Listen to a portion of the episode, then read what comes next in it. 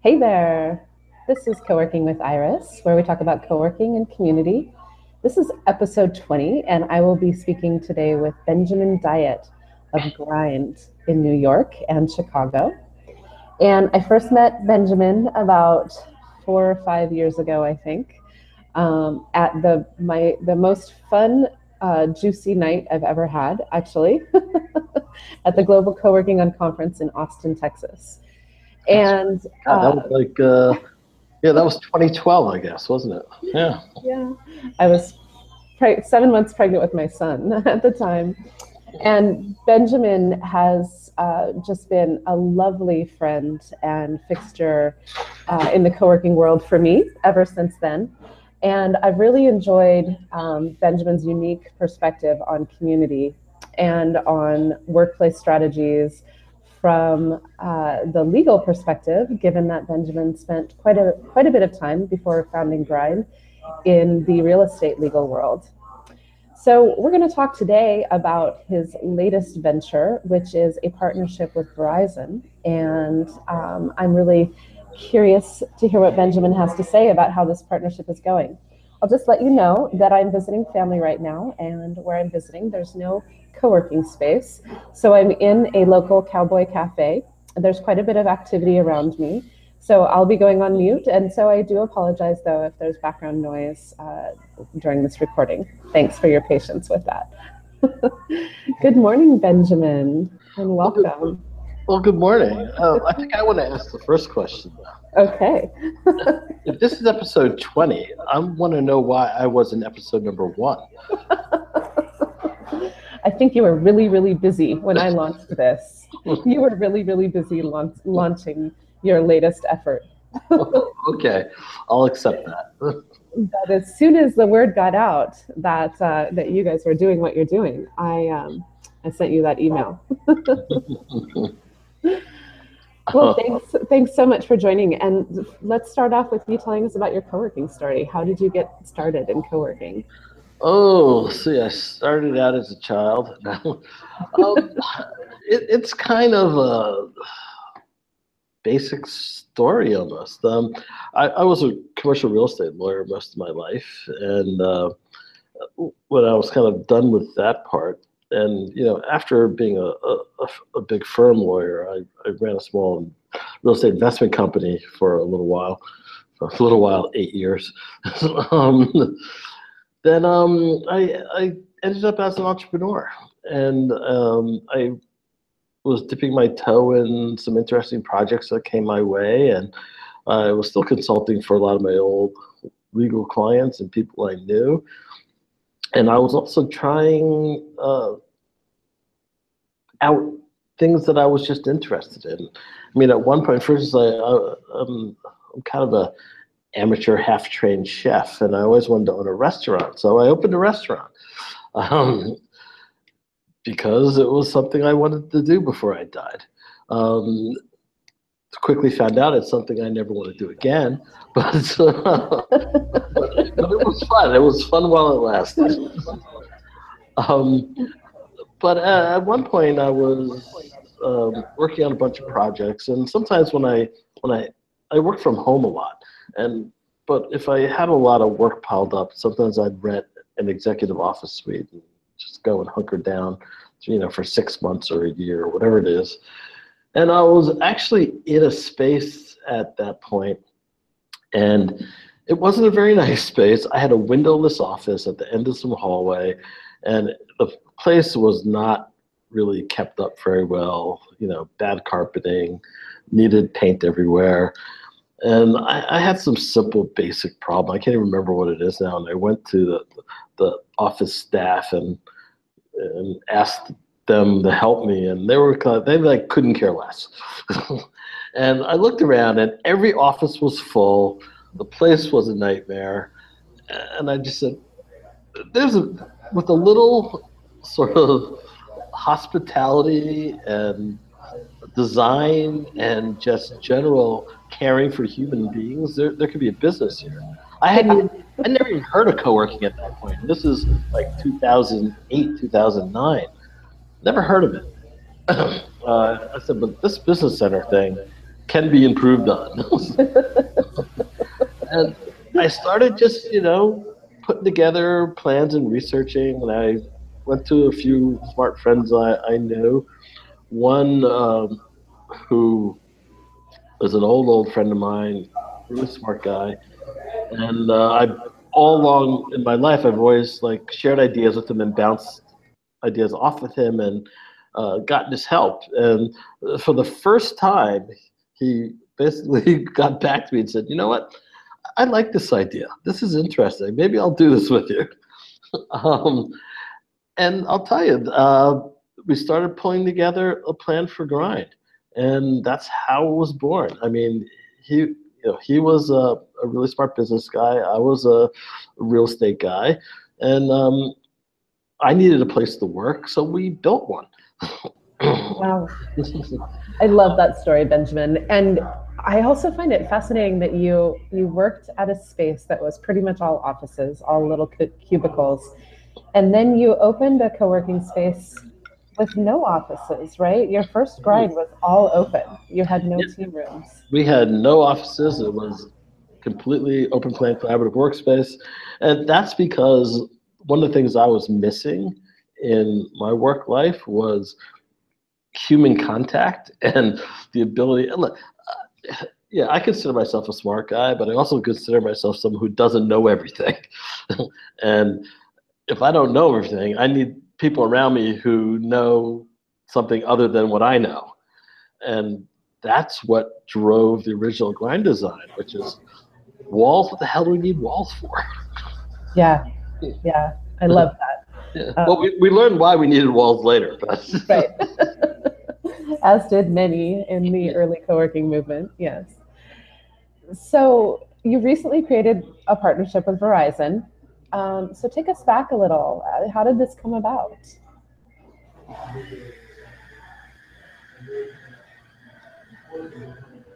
Oh, I think you might be uh, muted, Benjamin. I'm going to unmute you there. Sorry. There we That's go. Okay. um, well, I'll tell you, if the idea was was inside Verizon was sort of came out of the Verizon real estate group.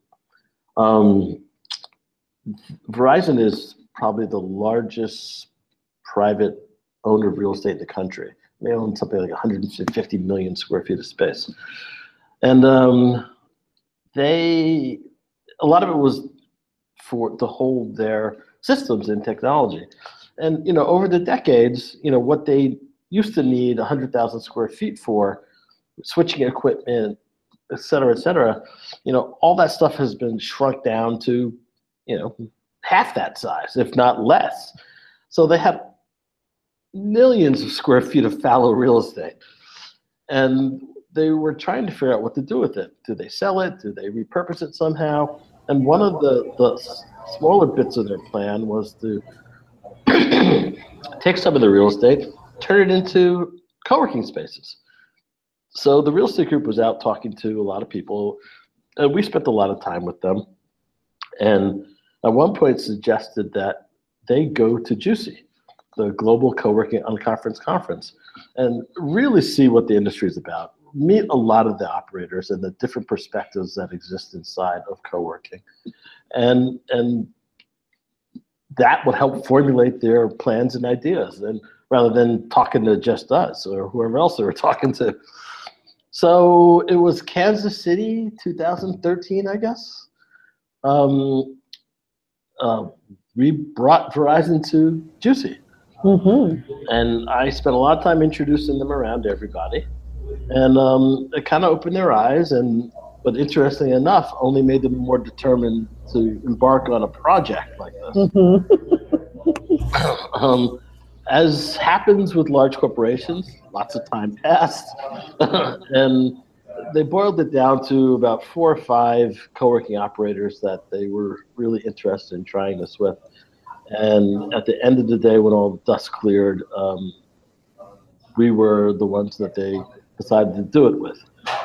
Um, then lots more time passed as we, you know, worked on contract points and how the actual partnership would be structured. And you know, not surprisingly, it was very different in the end than it started out in the beginning. You know, given you know what Grind is and how it operates, and what Verizon is and how it operates. But we were able to come together and uh, come up with a, a, platform that we thought would be good for for both of us. And uh, we signed up a deal at the end of last summer, summer 2015 and we started designing and building a space, which we completed in March of this year, 2016, and opened it to much fanfare. Tell us about this fanfare. Um, I can imagine, you know, Grind has gotten a fair amount of press over the years, um, but I can imagine the type of press that you must have received through um, this type of a collaborative relationship. Well, uh, you know, we did our, our usual. We got it out there through our social media channels and through our own network and community. And you know, we we had an interesting party. We did a really interesting launch. We we have a a quarterly le- lecture series called Rethink, um, where we bring different thought leaders from everywhere, um, and we bring them in the grind so our members can see what's going on in the rest of the world. And we use the Rethink platform as our launch platform for that space. We did a uh, sort of Rethink Arts, and we brought in uh, really cool sculptors and muralists and um, some really interesting people who uh, did presentations uh, during the course of the evening. It was a lot of fun, actually. That's that's fun that you used um, the launch party to do that. So you you had some press. You you opened to much fanfare. Um, tell us about the building that you're in. Uh, what was you know I'd, I'd love to hear how the build out might have been different because you were operating in an existing building. Um, what is the space, the physical space itself like, and then um, you know what what did you have to do differently? Um, with this corporate partnership that you had? Hmm. I'll tell you, the, the space um, was a challenge because it had never been occupied by humans before. It was a piece of Verizon real estate that used to be a switching floor, and the switching equipment, you know, has shrunk to half its size. So it, it was just lying fallow, but it also was never it, ne- it was never built out to contain humans, so it didn't meet any of the code requirements. So it was actually kind of a heavy lift to bring the space up to snuff before we could even start building it out as a co-working space. And you layer on top of that that the building is their old headquarters, which is in Lower Manhattan. It's right next to the World Trade Center. It's the building north of the World Trade Center.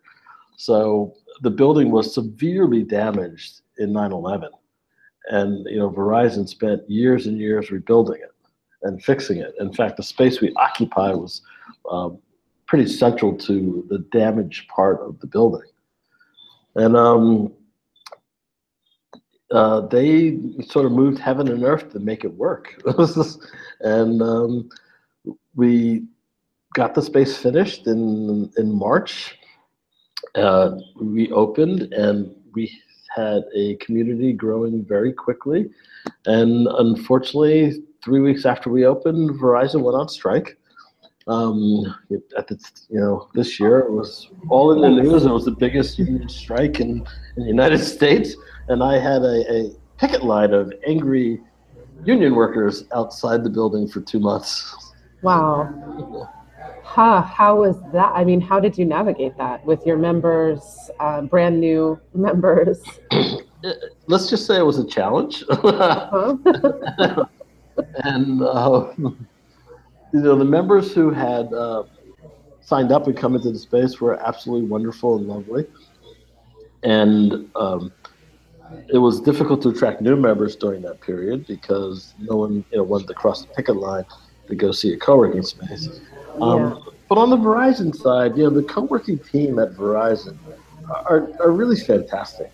They're, they're really smart, passionate people who love this project and really want it to succeed. And you know, they were with us every step of the way, uh, and that made a huge difference. Um, and we got through it. We got through it. So, how? What does this partnership look like now? Are you opening, you know, spaces everywhere with Verizon? Do I get to like walk into the local downtown Santa Cruz Verizon store and co-work with other grindists? How does this work? Oh well, I wish, but but no.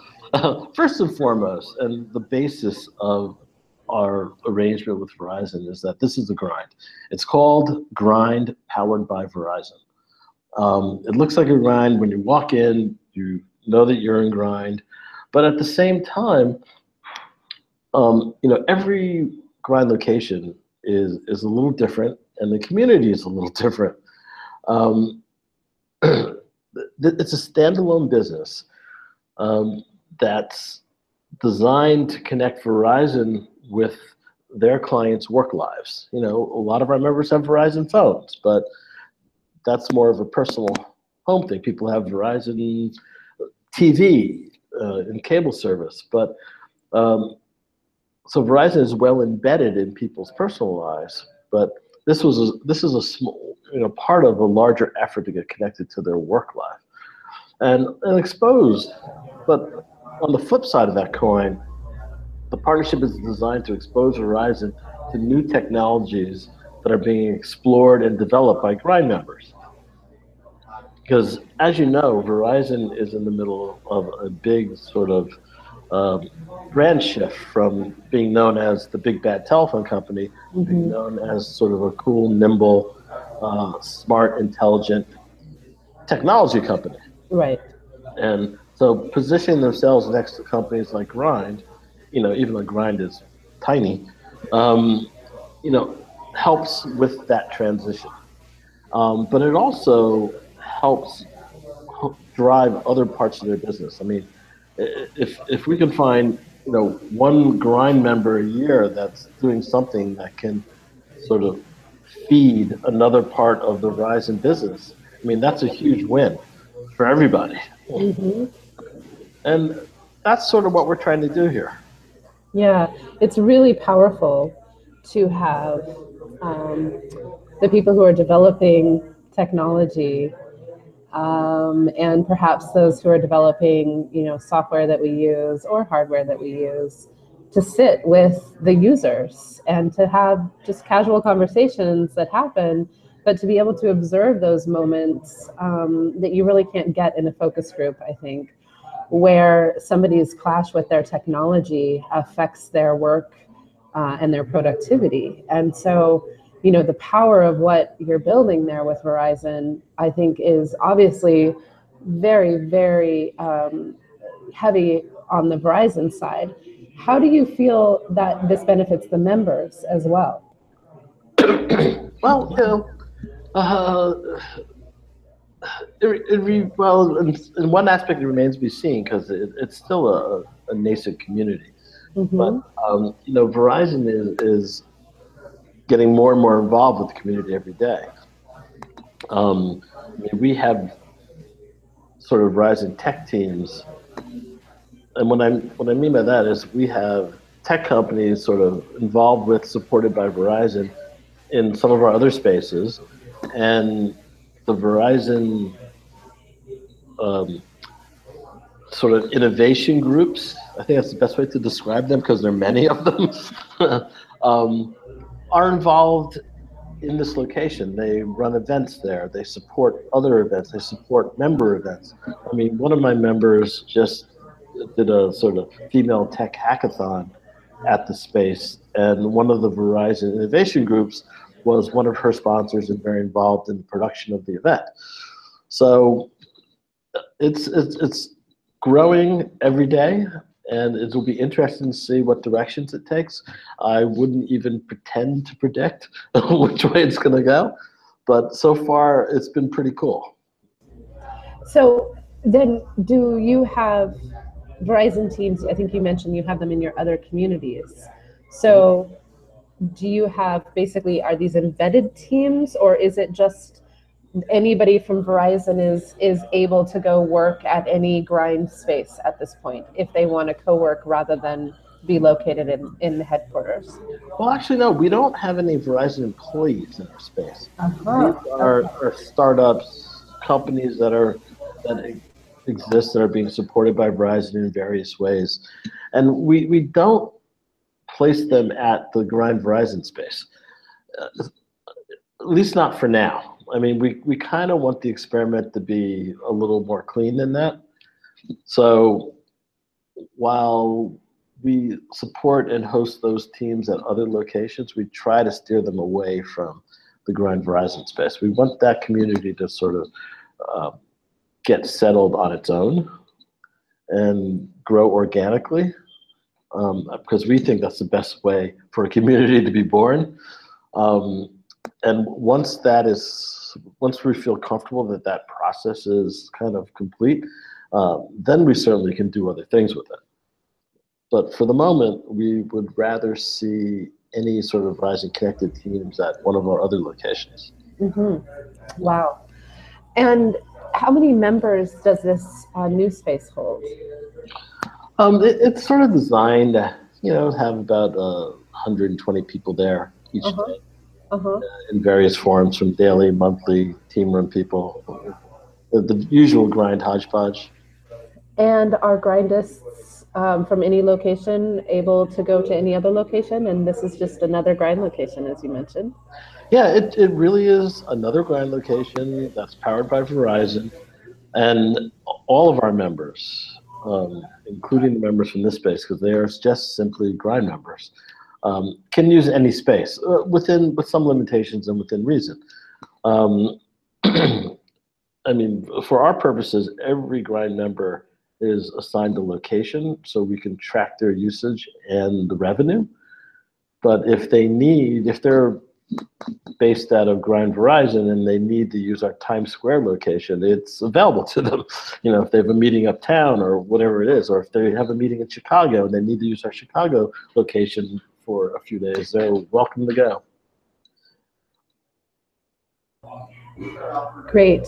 So I'm curious, what have been some of the bigger challenges in developing this partnership that you can that you can speak about? I'm, I'm guessing that you're under NDA for a fair amount of that, but you know, what are some of the things that you didn't necessarily expect in sort of trying to merge um, or have a collaboration between what I'm assuming are two very different cultures, Grind being a startup and startups operating in a much more nimble way, but also in a resource strapped way. Verizon, um, you know, being a large company, um, perhaps with a lot more resources at its fingertips, but also um, a lot of oversight and a lot of um, time to make sure that things uh, are are according to the corporate guidelines. Well, it's it's an interesting question. One we get all the time. Uh, I think the best way to answer it is, you know, the challenges are really just based in the whole David Goliath nature of the relationship. Um, Verizon is huge, and Grind is tiny, and we speak different languages, and we move differently, we operate differently. Right. You know, sometimes that communication is fluid and easy and sometimes we actually need a translator. Mm-hmm. hmm. Who translates for you? Yeah, well, I'll tell you. You know, we're lucky in the fact that the the Verizon co-working team is really smart and passionate and really into this project, and um, and that's just a good base to work with.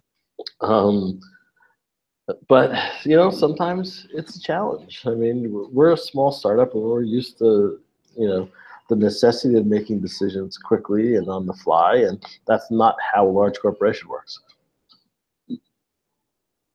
Not at all. that's not at all how they work.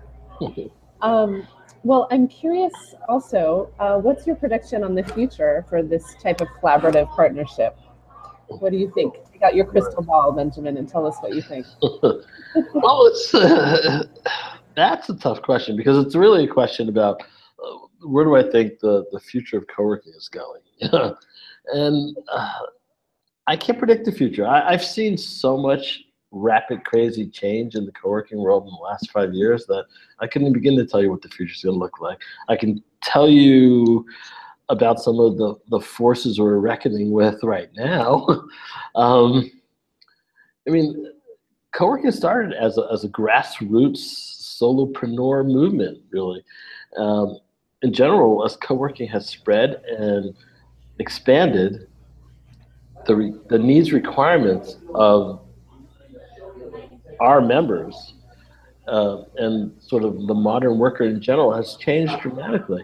Mm-hmm. Uh, a lot of it's driven by the fact that um, more sort of middle corporate people have come into the co-working world and they come with different needs. Um, the corporate world has adopted a lot of the co-working practices internally because they are trying to attract new younger talent and retain new younger talent and they're trying to drive learn to drive innovation from you know within and the needs of the people that they need to do those things uh, don't revolve around sitting in a cubicle so they, they want different more dynamic more open workspaces um, that really can help with collaboration and help with innovation. Uh, so most large corporations right now are all in the middle of dramatically changing their internal workspaces. But a lot of that change is involves pushing some of their people and workers to external workplaces, be it co-working spaces, be it home, be it whatever it is. But they're being driven to places like Grind. Um, we lot we call them detachable teams. You know, we have large corporate. We have plenty of members who are sort of small bands of departments from large corporations because they don't want to work at the headquarters. Yet, um, and because they, they yet they want more collaborative, innovative workspaces where they can get ideas and motivation and inspiration from other people doing other things in other industries around them. um, and they end up in places like Grind to get, get those needs met.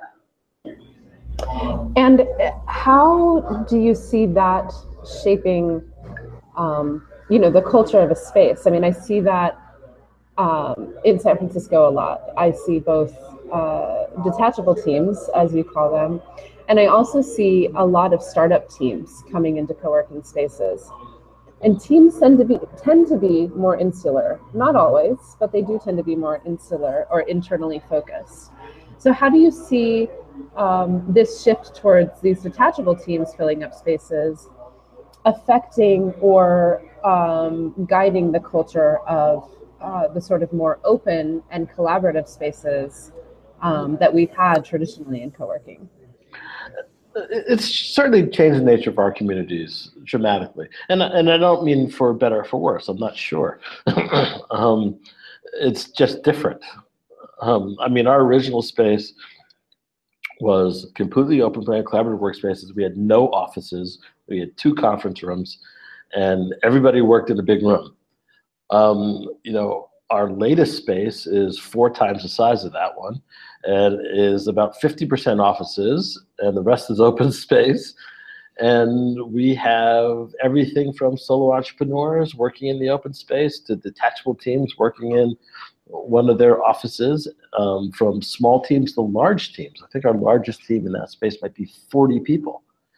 Um, but both of those sort of segments like the ability to internet, interact and learn something from each other.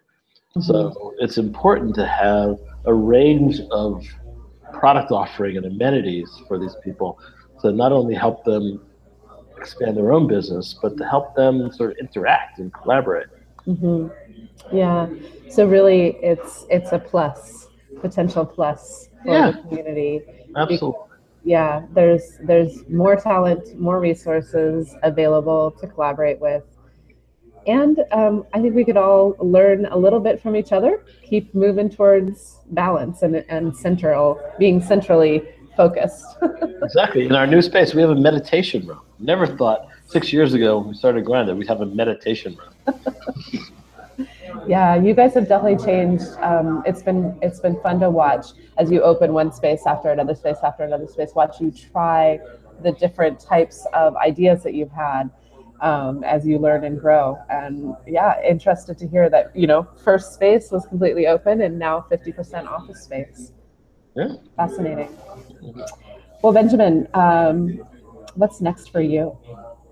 Um, well, I'll tell you right now, given the rapid change of the industry and what we've seen over the last five years, uh, we're trying to take a breath and look inside and to um, look at our existing spaces and try to enhance our product offering and sort of rethink the, the hospitality arm of what we do and how we can do that better. Um, I mean, right now we're trying to be the best that we can be and be better at what we're doing. Love it. Wonderful. Well, thanks so much for being here with us today. It's always fun to talk to you, and um, what a fascinating story and a fascinating journey you're on. We'll have to have you back again um, sometime, maybe next year. Oh yeah, maybe I'll, it's going. maybe I'll be session number forty. Yes. Thanks, Benjamin. okay, thank you, Iris. Well, thank you so much for joining us today. And um, again, my apologies about the audio behind me. How very uncoworking of me. Uh, you can check out other episodes and uh, also subscribe to our podcast at coworkingwithiris.co. Keep up doing the great work that you're doing, changing the world one member at a time. Talk to you soon. Okay, bye bye.